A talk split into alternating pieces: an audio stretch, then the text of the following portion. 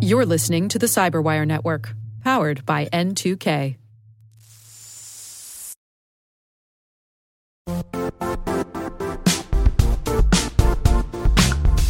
The IT world used to be simpler.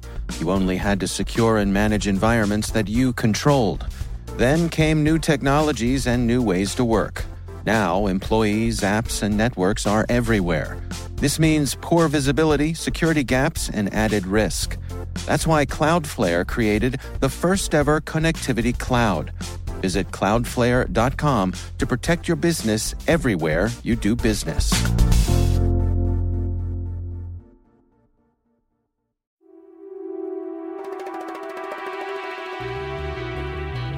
Hi, and welcome to Spycast from the secret files of the International Spy Museum in Washington, D.C. I'm Dr. Vince Houghton, the museum's historian and curator. Every week, Spycast brings you interesting conversations with authors, scholars, and practitioners who live in the world of global espionage. If you have any questions, comments, or concerns about Spycast, or if you want to suggest someone who might be a good future guest, email us at spycast at spymuseum.org. That's spycast at spymuseum.org. Also, if you like what you hear, and even if you don't, please take a minute to review us on iTunes or whatever platform you might be listening. We're always looking for ways to make Spycast better, and you can help. So we're joined today by Sean Parnell, who's a retired U.S. Army infantry captain with the elite 10th Mountain Division and a veteran of 485 days of fierce fighting along the Afghan-Pakistan border. Since leaving the Army, Sean penned the New York Times best-selling book Outlaw Platoon, which is the story of his platoon's crucible of combat in eastern Afghanistan. He's also quietly become one of America's most influential advocates for our military. He is a co founder of the American Warrior Initiative, an organization that inspires people to give back to our nation's veterans, and a regular contributor to Fox News. And now he has written his first novel, Man of War, a thriller which weaves together an authentic tale of combat and intelligence operations. So, welcome, Sean. Thank you for taking the time to talk to us here at Spycast. Hey, it's an honor. It's an honor to be on your show. I appreciate you all making time for me. So thank you. Well, we're happy to have you, and and we want to start. Outlaw Platoon's been out for a while, but you know we may have some listeners who haven't read it yet. So I want to talk a little bit about that to give people a little bit of a background into who you are. Um, you know, there's a lot of stories coming out of Afghanistan and Iraq and all the and everywhere else, all the the, the never-ending wars we've been fighting since 9/11. And in many cases, you know, there's no one who's been over there that we can kind of blow off as like, ah, where you really didn't see combat. But your your unit got do- dropped into some of the fiercest fighting in Afghanistan along the AfPak border. Can you talk a little bit about kind of that day to day struggle where you're constantly outnumbered by the enemy? Uh, yeah, and, and, and, it's a great point. You know, if you think back to when we were uh, supposed to go to Afghanistan, I got to my unit in 2005 um, and back then, we knew that we were supposed to go to Afghanistan, but that's really all we knew. Um, and if you remember back then, the eyes of this of this nation were wholeheartedly focused on uh, the war in Iraq, and the debate raged over whether or not we should be there. And this was around the time where uh, they were talking about implementing the surge strategy um, and the idea of sending in even more troops. I mean, and so in large part, Afghanistan really felt like it was on the back burner for sure. Uh, and to us, we were preparing uh, for combat, but in I think in our in our heart of hearts, we thought it was just a stability and support operation. You know, most of my guys had already been to combat before. Uh, some of whom had went to Afghanistan, and you know, in two in 2002, three, and four, hadn't really seen much action. So um, we did everything that we thought we, we could do to prep for that eventuality of going to combat and going to war. We, you know, ran 20, 30, 40 miles a week. We shot a lot of ammunition. Um, you know, we really did everything that we could to shoot, move, and communicate together as a team. Uh, but I got to tell you, when we got there, we were thrown into the meat grinder, man. And we were not, um, I, I would say we were about as prepared as you could be, but nothing really prepares you for combat, uh, and you don't really learn or figure out how you're going to react until that first bullet cracks by your head. And I will say we learned very quickly that we weren't fighting, uh, you know, farmers with pitchforks or this ragtag insurgency.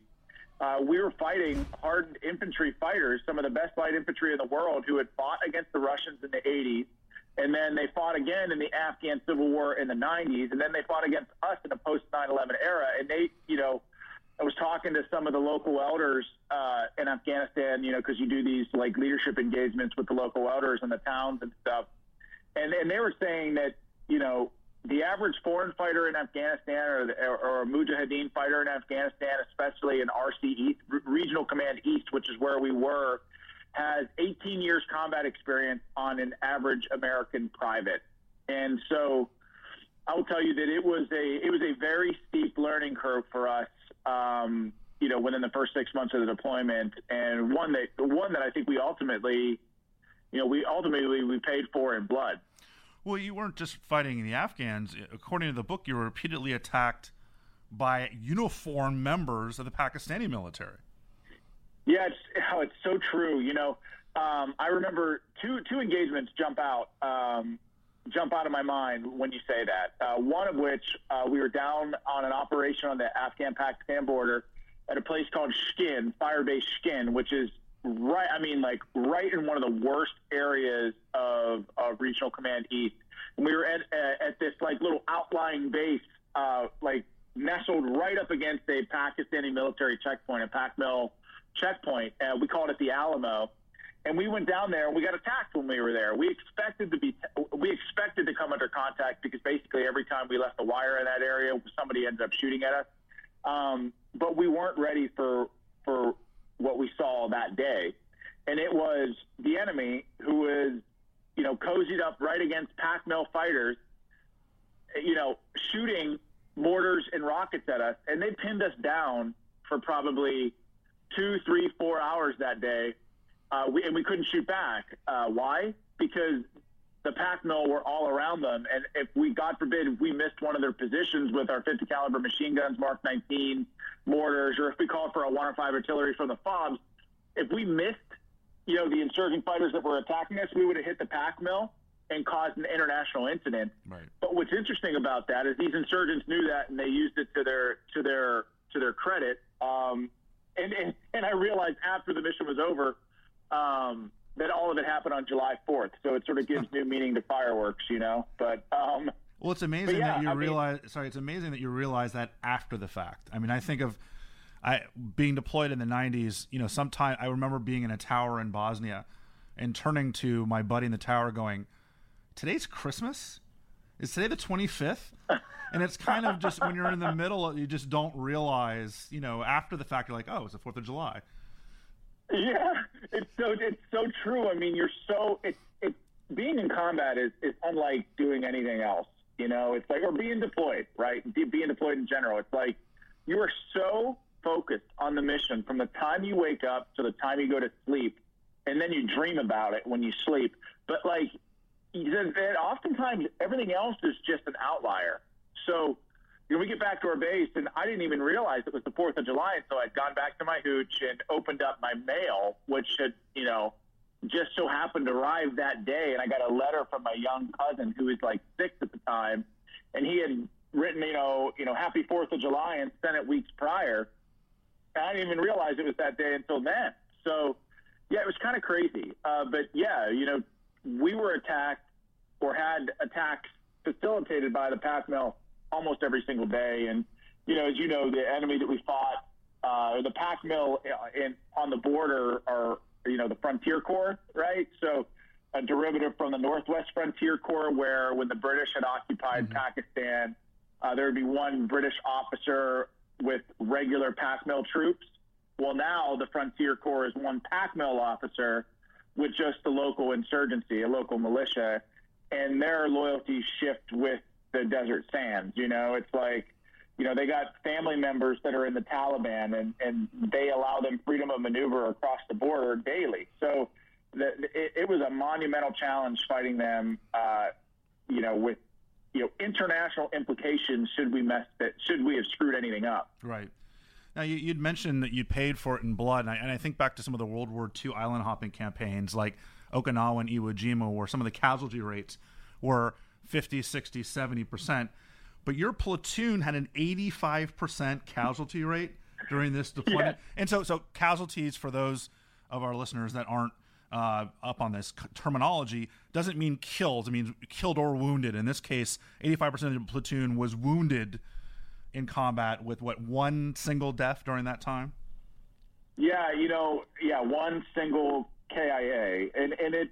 But to your point, like I, I credit the, the, the equipment that we had, you know, like with helmets, body armor, up armored trucks. Although I would say we didn't have up, we didn't have up armored trucks until you know eight months into the deployment, but you know that equipment saved lives. But yeah, I mean, every single member of my platoon, uh, almost every single member was wounded. Some were wounded twice, some were wounded three times. Every single person that manned a machine gun in my platoon, like in a turret mounted machine gun on our on our trucks, had taken a bullet to the head every single one. I mean, it is just it was just unbelievable the hell we went through over there, and somehow, you know, everybody that had taken a bullet to the head somehow survived. Um, but yeah, we we took our licks over there for sure. Um, but but so did the enemy. We always laid, we always did everything we could. We could. Uh, we never broke contact. We we fought back. Uh, we were tenacious, and we laid the smackdown on them for sure. Well, and your platoon was one of the most, and it still is, remains one of the most decorated Army units since 9/11. Yes, yeah, you know, and it's just one of those things. Like, it, you know, combat is, is terrible in a lot of ways, um, and and and you know, one of the things you realize when you're there is the great lengths that men will go to to save one another. You know, and we had a lot of that in my platoon. A lot of guys laid everything on the uh, everything on the line for their brother in the trench or in the foxhole next to them, and you know because of that they were they were awarded for it, and so yeah, we uh, I guess I guess being a highly decorated unit really is a blessing and a curse because we we saw just a ton of action, um, but also it it you know I was blessed to have witnessed you know you know some of the greatest triumphs of the human spirit that you could possibly imagine in life. Well, you're you're being somewhat modest about this, but you were certainly involved in that as well. Uh, in 20, 2006, you were wounded multiple times during a firefight. Um, like, uh, other than giving me kind of it's cliched but true, certainly the whole fighting for the brother next to you. What was it? Training? Was it instinct? Was it just the need to keep your unit alive? Was it leadership? that kept you getting back up after you've been knocked down, whether you were shot or knocked unconscious or wounded? What kept you going during that time? Well, you know, you always hear as a young leader, whether you're a non-commissioned officer or an officer, you, you always hear this uttered over and over again when you're in training. You know, great leaders are supposed to inspire their troops. You know, I mean, every every World War II memoir, there's some you know write up of how some leader inspired their troops, and because of that, they accomplished great things. But on that day, you know, June 10, 2006, what I call my alive day, the day that I was wounded but somehow allow, allowed to survive, you know, um, it was just like we were outnumbered 10 to 1. I had 24 guys on the ground. We got attacked by 250. The fighting was so close. It was close in. It was personal. It was almost hand to hand. We were blowing Claymore mines. We were out of ammunition. I, I was about to give the command to fix bayonets, and then I'm on the hill thinking, "Oh Jesus, the army doesn't even issue us bayonets anymore." I mean, it was just like it was just everything that, that could have gone wrong that day went wrong.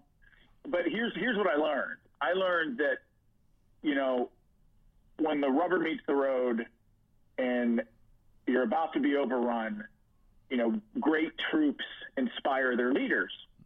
And for me, you know, I was wounded a couple times, as you said, uh, that day. But it's like I just kept getting up because I didn't. I was so. I was more afraid of failing my men than I was of dying. You know, and that's just the unvarnished truth. Because I'm looking around and I'm seeing my machine gunners get shot in the head and somehow get back on the gun. I'm seeing guys get blown up by mortars and somehow stand back up and get in the fight. And so, how am I supposed to lay down and be evac when all these guys are sacrificing life and limb just to continue the mission. So uh, for me, it was just about not wanting to fail them. Yeah, I mean, in moments like that, rank kind of goes out the window in many respects. I, you know, I, you obviously want to be the leader, but at the same time, it's when you get into that life and death situation, it, it's just kind of working together as a team. And there's some time where the lowliest private, and because I was one at one time, I can say that uh, may actually be the person who inspires the highest member of the team. For sure. Yeah, absolutely. Uh, I mean, you know, you look for inspiration, and sometimes you, you look for inspiration anywhere you can find it in moments, you know, in heavy combat like that. And oftentimes it's the young private who's making like, you know, what, eight hundred dollars a month, tax free in combat, that does something unbelievable. Um, you know, and you know there were many examples of that on that day in June 10, 2006. Like one of which, like, like my medic, Jose Pantoja, not an American citizen, you know, treats 12 casualties, saves three lives, you know, four of which had arterial bleeding, and he did it all after taking a bullet to the face, and he gets his citizenship a month later. So, like, these are these are the types of stories, and these are the types of people that I was surrounded with day after day over there. And watch this transition; you're going to love it. And somehow you figured out a way in your downtime to envision an entire novel or at least a character for a novel. So I want to talk a little bit about Man of War because your hero in this book, you came up with these ideas and these concepts while you were in Afghanistan. Yeah, yeah, for yeah. So like, yeah, no doubt about it. Like, I, I just, you know, for me, for a, for writing a hero, right, for coming up with the idea of Eric Steele, who is the hero in this book, he um he embodies some of the greatest aspects of the warrior ethos and the service and sacrifice, selflessness that I witnessed on the battlefield every single day. You know, I feel like that. I first of all, I love thrillers in general. Um, I love guys like Brad Thor, and Vince Flynn. They're the reason. They're the inspiration and the reason why I, I wrote this book, really, as writers. But, but like what I felt like the genre really needed was a character that that sort of embodied all the greatest aspects of our character as Americans. You know, like the people that ran into the flames to save people that they didn't even know on 9/11, right? Um, those people are ultimately the, the men and women who inspired me to join the military, um, or the service and sacrifice of my men on the battlefield. Like I wanted to take all of that and cram it into a mainstream character um, that I could write about in books. And Eric Steele became that guy, and Man of War became that story. Yeah, this is where I'm going to be a grumpy old young guy yelling at clouds, but it's extraordinary to me of the the boomers out there and others who want to malign the millennials. And sure, there's some lazy in every generation, but this isn't. This is a generation that has volunteered to fight a never-ending war that's gone on for 17 years, and keeps volunteering again and again and again to really kind of encapsulate that that ethos that you're referring to here. Yes, yes. I mean, you, yes, you hit the nail on the head. I mean, you're like, look, 0.4 percent of our country has served, you know, these wars during the longest period of war in our nation's history. Only 0.4 percent, less than half of one percent of people have served this country, and then they do it again and again and again. So a very, very heavy burden is being carried by a, gosh, a profound few, right? And so I grew up watching mainstream entertainment, like Back to the Future, Indiana Jones. Loved Indiana Jones, one of my favorite uh, trilogy of movies. Well, now it's not a trilogy anymore, but we won't. Um, we won't. We don't acknowledge the last one, so it's still a trilogy. Yeah, we won't. yeah, no, exactly. Yeah. That, that, that's that's exactly my. This is where, this is where I'm going with this. Yeah. You're exactly right. But Indiana Jones, character I watched as a kid, punched Nazis in the face on a regular basis, and I said to myself as a kid, I want to be that guy someday. But all we get in mainstream entertainment today is a regurgitation of the stuff that we that already was. For example, Indiana Jones and the Kingdom of the Crystal Skull. It's like it's just it's just rebooting the same things over and over again because they already have an existing brand and Hollywood. A lot of, in many ways, executives in Hollywood are risk averse.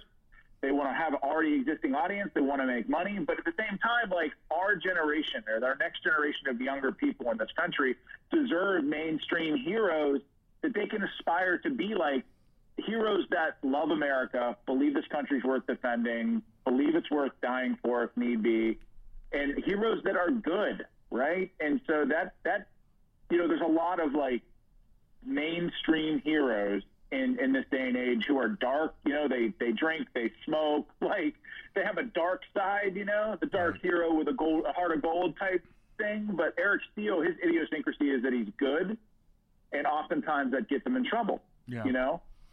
I mean, um, there there are heroes the, in the newspaper every day. Sadly, that people just kind of gloss over. I mean, I think two weeks ago there was a special forces soldier killed, and in his write up, he was on his twelfth deployment to Afghanistan. Oh man! And it's like, wow, yep. right? That's someone who just kept volunteering to go back and go back and go back and do what was necessary. And that, you're right. I think that you know there there are role models that are out there that in this case can be fictionalized, you know, for Man of War, but that certainly are as heroic as anything that our generations of the past could to churn up.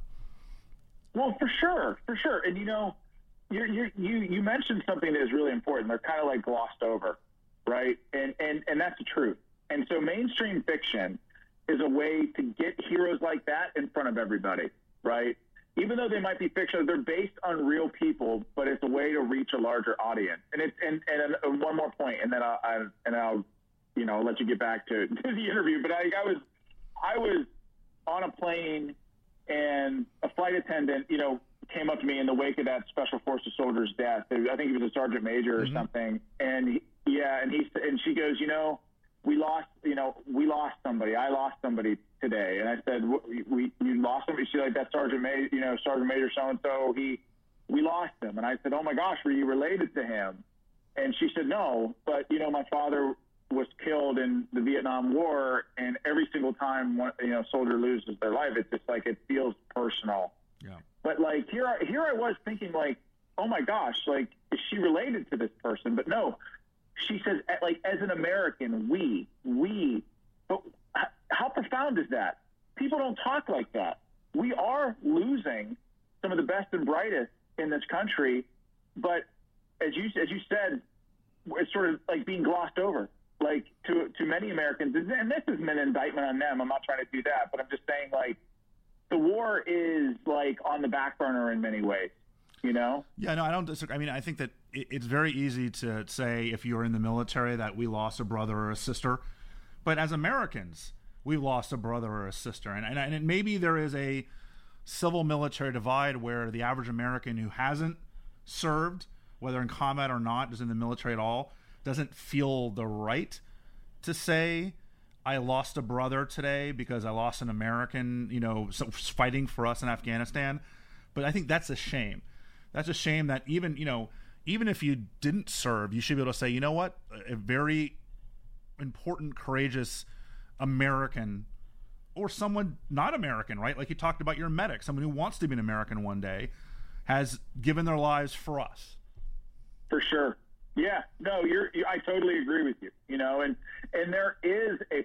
And this is another reason why I wrote. Ultimately, why I wrote Outlaw Platoon, and then again with Man of War because the people that enjoy freedom on a day to day basis in this country have never been further away than those that protect it. Yeah. So th- you're right. I mean, the gap between our warriors in this country and civilians has never been greater. And so part of the way that part of the way I like to bridge that gap and, and bring main, you know bring society closer to our veterans is through stories and books. We'll be right back after this. And now, a message from Cyberbit. Mastering cybersecurity is like mastering a sport. You build muscle memory through rigorous practice, then you train as a team to foster cohesion while operating under pressure. Like athletes, cybersecurity professionals thrive on hands on simulation. But traditional courses, certifications, and open source labs won't build you a winning team. You need Cyberbit. Cyberbit offers a hyper realistic simulation environment for your SOC, IR, and C suite to refine your skills, all using the market leading SIEMs, EDRs, firewalls, and WAFs they use every day. Cyberbit is offering Cyberwire listeners a free live fire exercise. Sign up your team now at cyberbit.com slash cyberwire.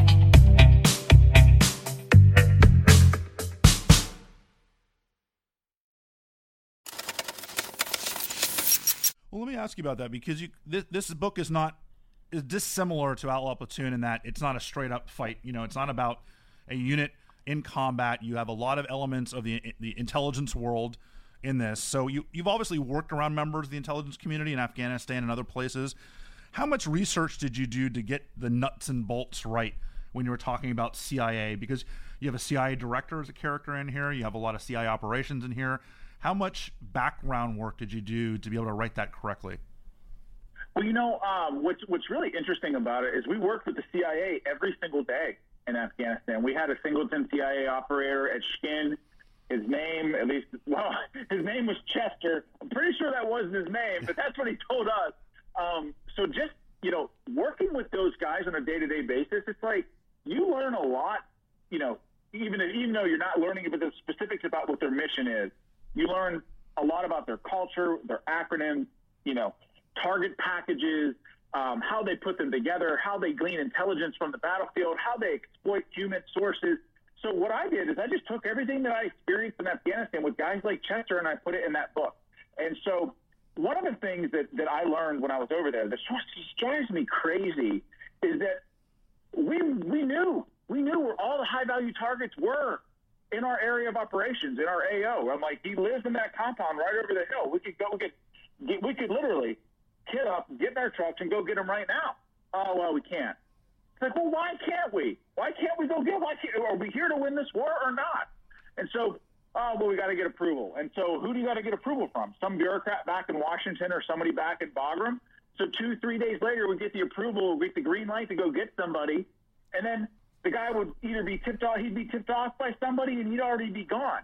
So, like I, I what I wanted to do with this book was create a clandestine organization that was separate from the the, C, the CIA, right? Like, and I call that that the Alpha program, right? It's a clandestine organization.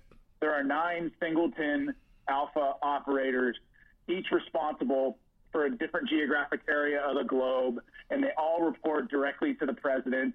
Uh, you know, and when the president can't handle an issue with boots on the ground, combat soldiers, or with diplomacy, he sends in an alpha to figure it out. So there's no red tape. There's no waiting around to go get a high value target. If the president says go, an alpha ro- rocks and rolls. You know, so um, you know, in terms so in terms of the research that I did, in many ways, it's like I, I, I sort of lived it. Right. You know, I worked with these guys, and so it, it just it was unbelievably helpful with regards to me being able to put it on page. Well, one thing that, and I've read a lot of debut novels from usually from ex-military, ex-espionage guys, and and a trap a lot of them fall into that you don't. So I was happy to see that was having a two-dimensional bad guy. I love how three-dimensional Nathaniel West is. I, I, I really enjoyed the fact that you can kind of root for him a little bit, and you don't have just some yep. kind of Blofeld type bad guy that's you know a cookie cutter Hollywood trope. That actually you know, I, I tend to root for that. I was almost on his side for most of the book, which I really enjoyed. No, you. I mean, that's exactly right. I mean, so as as a storyteller, part of you know part of your job is to create characters that are believable, and that so when you step back from thirty thousand feet and you say about a villain, you say, wait, okay, what's he trying to do? Oh my gosh, well, well, oh my god, like I would want to do that too. I'd be so mad. So like you sort of agree, you find yourself agreeing with their logic, but not agreeing with how they try to rectify a situation, right? So, like, I love characters like that. You know, George R. R. Martin does that so well in Game of Thrones. You know, um, so you sort of want. I sort of wanted to create West as a character who, when you step back from thirty thousand feet and say, "Okay, what happened to this guy, and why is he angry?" As a reader, you totally get it. Right. And like, you find yourself wondering like what you would do in that situation, you know. Um, but you just disagree with the way that he handles it. I think a little bit the way the way that he goes about rectifying it. Yeah, and I think you do a great job in, in making him kind of we identify with him as a audience. I mean, he quotes Anchorman, you know that well that escalated quickly, and you know, and you're like, yeah, this is yeah. a guy I could hang out with, and he's the bad guy, and I, and I really enjoyed that aspect of the book. Well, you know, thank you. You know, I mean, Man of War is like a, um, you know, it's a plot-driven book because these thrillers, that's what they are, right? They're they're real fast-moving, plot-driven books. But what I tried to do with this story was sort of create a char- uh, like a hybrid plot, char- a plot-driven, but also a character-driven story where, you know, each character is is different than one another, very different from one another. And when you do that, you you create like I think anyway, you can, create if done properly interesting character dynamic, and ultimately that's what makes characters feel like real people. How they react to conflicts or how they react and talk to other characters.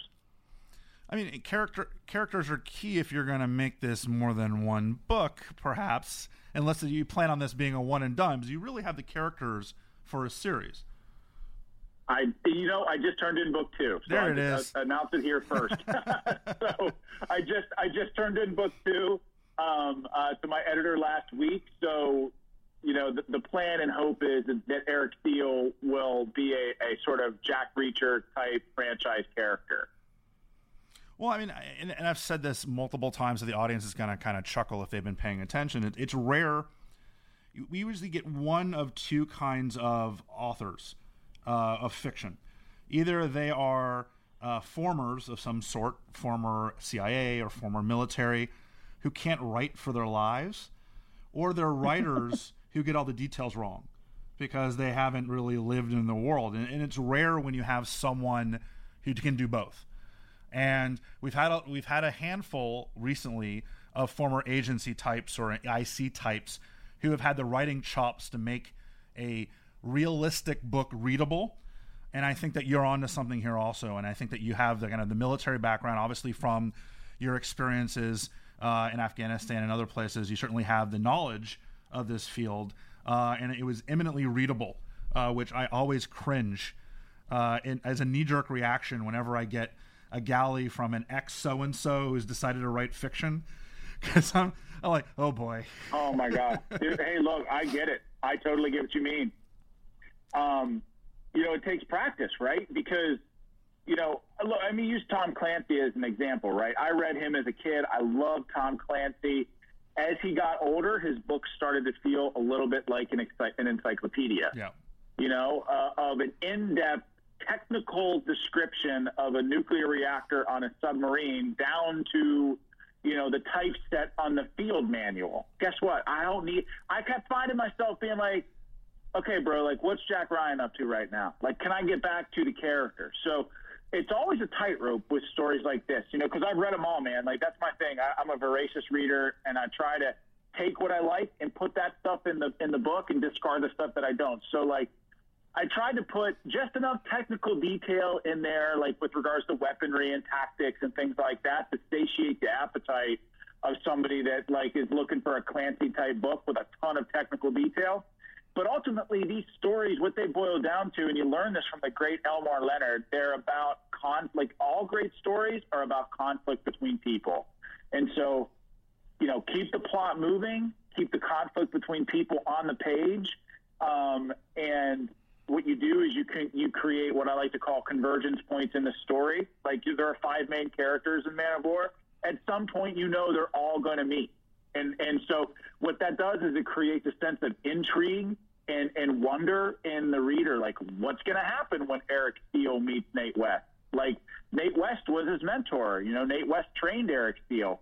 Is Eric Steele going to, like, have the chops to take Nate West down? Like, you find yourself wondering these things as a reader. Look, this took, I mean, I'll, I'll just say, Outlaw Platoon came out in 2012, and it's 2018. So it took me a long, long time to get this right, man. Like, I think I had to rewrite this book uh, four times and, and I'll end with it. I'll end with this. Like, so the reason, another reason why I created the Alpha program is because, you know, I wasn't a clandestine service operations officer in the CIA. Like, as much as I like to think I know that culture because I work with them in combat, I don't know the intricacies of it. And I'm not, I respect their jobs too much to just like make random stuff up. Yeah. That's part of the reason why I created the Alpha program. It's, it's, it's a, it's a clandestine organization with rules that I built. You know, like right. they train at Fort Bragg. They go to an indro- indoctrination program that's four phases long. Like nobody can tell me that that stuff is wrong because I built it. you know, so it was sort of a safety. It was sort of a safety net for me. Well, one day someone's going to write a superhero novel with uh, book editors as the superheroes because it, it's it, the, talk about the the uh, the uh, the unknown heroes of this world, uh, people that can tell us that we're full of crap Uh, and you know, assuming we're not going to punch them out, which I've threatened an editor once or twice with in the past. Um, the, one of the biggest, one of the things that made you pop up on my radar in the first place. I mean, I had read out Al, Al, Al Platoon a couple years ago, but what you pop back up is your role in American Warrior Initiative, and I could have spent the entire time talking about just this, uh, but I really I want to take a deep dive because it's so important what you guys are doing now. Uh, can you talk a little bit about, give us the basics of what it is? Because we'll, we'll dive into some of the details in a second. Can you give us a broad stroke of what AWI does? Well, what we do is we educate, inspire, and get back to our military. So there's an educational component for you know business professionals back here in the states that w- want to learn how to work with the military with excellence. They want to learn a little bit more about military culture, and they want to learn a little bit more about what military veterans can bring to the fight should they hire them or bring them on board their team. That's really important to us. Um, but also, um, we get back. And so we're a 100% organization.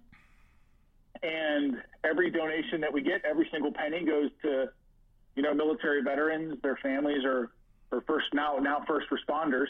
Um, and what we do and what we've what we've focused on, or what we've come to focus on over the years, is is service dogs and getting service dogs into the hands of our nation's veteran, veterans as fast as humanly possible. And so it's really important um, because, you know, it, it's like some of these wait lists for these service dogs can be 10 years long. Right. And like by the time a veteran finds themselves at the top of the list, like they can't afford the dog anyway because sometimes they're like 25 grand. Right. You know, when you factor in all the training. And so we found this dire need, you know, because the need for these service dogs, I mean it. And I mean it when I say it, it is dire. Um, and all we do is we have a look at these lists, we take veterans off the list, and we pay for the dog, you know? And that way, we there's very little bureaucratic red tape. Once a decision's made, we can move. And it's just been um, it's been a pretty amazing thing to be a part of. Yeah, I mean, let's take a walk back because I, I think people out there may some might understand what we're talking about, but others may like dogs. Like, what's what's the big deal? There's got to be bigger problems than that. But the level of PTSD among our veterans. I mean, your platoon, we already talked about the fact, only lost one member KIA, but you've lost three since your deployment to suicide. So you've had three times as many deaths to veteran suicide as you had to enemy action. Yeah, no, it's a great point, and I think it's even more than that now. I mean, because you know my platoon went back uh, to Afghanistan uh, lost five more guys, and then, you know, I want to say from the guys that started, the guys that were on outlaw platoon at the very beginning, towards the the younger soldiers that came in at the end, we probably had seven suicides now. It's an epidemic. It's a, it's like you have like something between the number's fallen from 22, so it's, I think it's it's hovering around 20 a day. 20 veterans every day take their own lives. But that's a, that's a, that's a, a bullshit statistic though, because that's only a best estimate on crap data. Oh, exactly. Right? You're because exactly they don't right. track veterans Yep. as well as they should. So the number could be way higher than that. It, no, you're look, you're you've got your finger on the pulse of this issue. You're exactly right. And so, uh, realistically, the number is, and I'm just going to say it. Realistically, the number is higher than that because exactly there is really no methodology to to tracking the number of suicides. It's just an estimate, you know. And um, to me, this is like a tragedy of epic proportions because, as you said, like it's the selflessness of the same group of people who volunteer and continually go back, you know, time after time after time again. And as a nation, we are hemorrhaging people who embody loyalty, duty, respect, selflessness, and all of these great, you know, these great aspects of, of of being a human being in this world. And and and like we got to do something to stem the tide of it. And so you know when i got back uh, from afghanistan I, I was medically retired you know? Um, and i found myself out in the civilian world trying to figure out a way to make it work. And what i realized really quickly is like you know the military does a really good job at at you know, training us to shoot, move, and communicate together as a team. And then we go to combat, fight, bleed, and die together as a team. Um, and then you come home and like everybody goes their separate way. It's like it runs contrary to how we're trained. And so no wonder guys struggle with it. So when guys come home from war, you know, the unit splits up. You know, you got guys PCS into different duty assignments or retiring or being medically retired out of service. And and all of a sudden you find yourself isolated and alone. And in many cases, guys start to feel like exiles in the very country that they served. And and, and so they feel isolated and and so sometimes they take their own lives, and it's a tragedy. And so we have to do something about it. And so that's that's why I got involved in, in this charity. That's why I founded this charity and do what I do every day. Well, the VA, like I, have had healthcare through the VA now for almost 20 years, and, and, and patching you up and fixing bad knees and broken bones and screw ups, as much maligned as the VA is, they're pretty damn good at that. But the mental health side, right. the mental health side is is really lacking. I mean, you talked about we talked numbers that are not great on actually successful suicides. But if you there's no the numbers have to be astronomically higher on attempted suicides. Uh, you you you quote a 2014 survey of Iraq and Afghanistan veterans. Half of them said they knew another veteran who had attempted suicide. That's half of the veterans that were polled know somebody who had tried to kill themselves. Yes, yeah, it's it's crazy. I mean, so you're right. It's a, it's an issue issue that requires to me it's an issue that requires immediate attention. Um, and, and it's not. And truthfully, it's not. It's it's not getting enough. You know. And so so the American Warrior Initiative, my charity. It's what's interesting about it is is you know the educational component. So what we've what we've been blessed to do is partner with a bunch of great corporations to help us offset the cost of our overhead, which is how we give 100% of our donations to the causes, right? But, you know, so the reason why that's important is not just companies giving us money. I mean, like, to help us. I mean, like, it's not that. It's just that, you know, c- corporations in this country, especially the big ones that, that make a living here in this country, need to do more to help. You know, and, and they're starting to come around. Um, but, but we've been at war for 17 years now. And so guys that are coming home, guys and girls that are coming home from war, they're not coming home to, you know, ticker tape parades and recognition um, from everybody in their neighborhood. I mean, think about think about when when men and women come came home from World War II. They come into their neighborhood. You'd be hard pressed to find somebody in that neighborhood that was not affected directly by the war, son or daughter, you know, husband, wife, doesn't matter. You were in the fight. Everyone had skin in the game. It's not so today. So guys come home, they feel isolated. They, they feel like exile. Like I always say, exiles in their own country. And so um, the need to get involved and, and help our veterans come home from war is is a big one. It's a big one. Yeah, I mean, you can you can trite the "thank you for your service" nonsense all you want, which you should certainly do. But how about actually doing something to thank people for yeah. their service? So let me ask you, how can people get involved? How can the average person do something about this? Well, so if if you're looking to get involved with a charity, like go to go to my go to my charity's website, AmericanWarriorInitiative.com.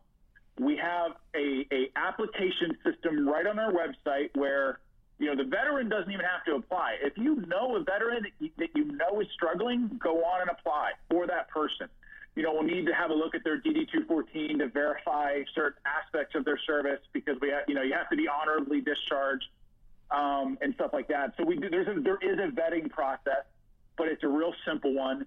And once we once we select you, once we pick you, like we can get a dog into the into into your hands pretty quickly, you know.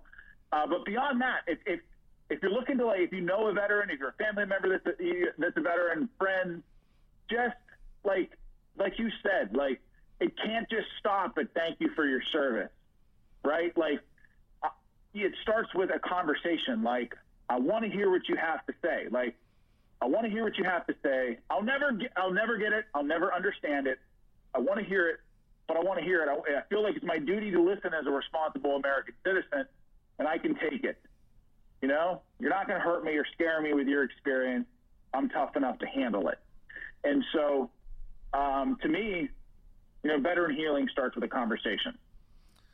So if there's somebody out there who's like literally filled up their bathtub with hundred dollar bills and is swimming through it, and they just want to figure out a way to get rid of a lot of their money, Is there anything they can do with that? I mean, is, you talked about working with, with corporations, but it, are, is there a way to donate directly to AWI? Yes, yeah. You can go on the website. You can click the donate now button, and and, and I'm glad that you brought that up because we're one of the only charities in the country that can earmark your donation. So if you say like, I want every nickel of this bathtub full of money to go to service dogs, and I want to know, I want them to go with service dogs all along the eastern seaboard, we can do that. You can leave a comment in the comment section. We'll earmark it. We'll make sure that those funds go directly where you want them to go. And that's for little donations too, right? You'll kind of group them all together. For sure. Yep. Yep, for sure. I mean, you know, we take all donations, and like I said, every we guarantee you that every single penny that you give us goes to a cause. And so, you know, any and all donations are welcome. That's how we that's how we're able to do what we do. So, very, very appreciated. So the say it one more time, AmericanWarriorInitiative.com is the website. Yeah, AmericanWarriorInitiative.com. We're also on Facebook and Twitter. So Sean Parnell is the author of Outlaw Platoon, which came out six years ago. It is well worth a read, and now the author of the new novel Man of War, which is already out. I think it came out a couple weeks ago. Um, and as I said, it is a uh, it's the happy place that we find where someone that knows what the hell they're talking about but can still write. Uh, so certainly go check that out as well. Sean, thank you so much for taking the time to talk to us here at Spycast. Anytime you want me back, I'm there. Thanks for making time for me. We'll have you back for the second book. All right, sounds good. Thanks.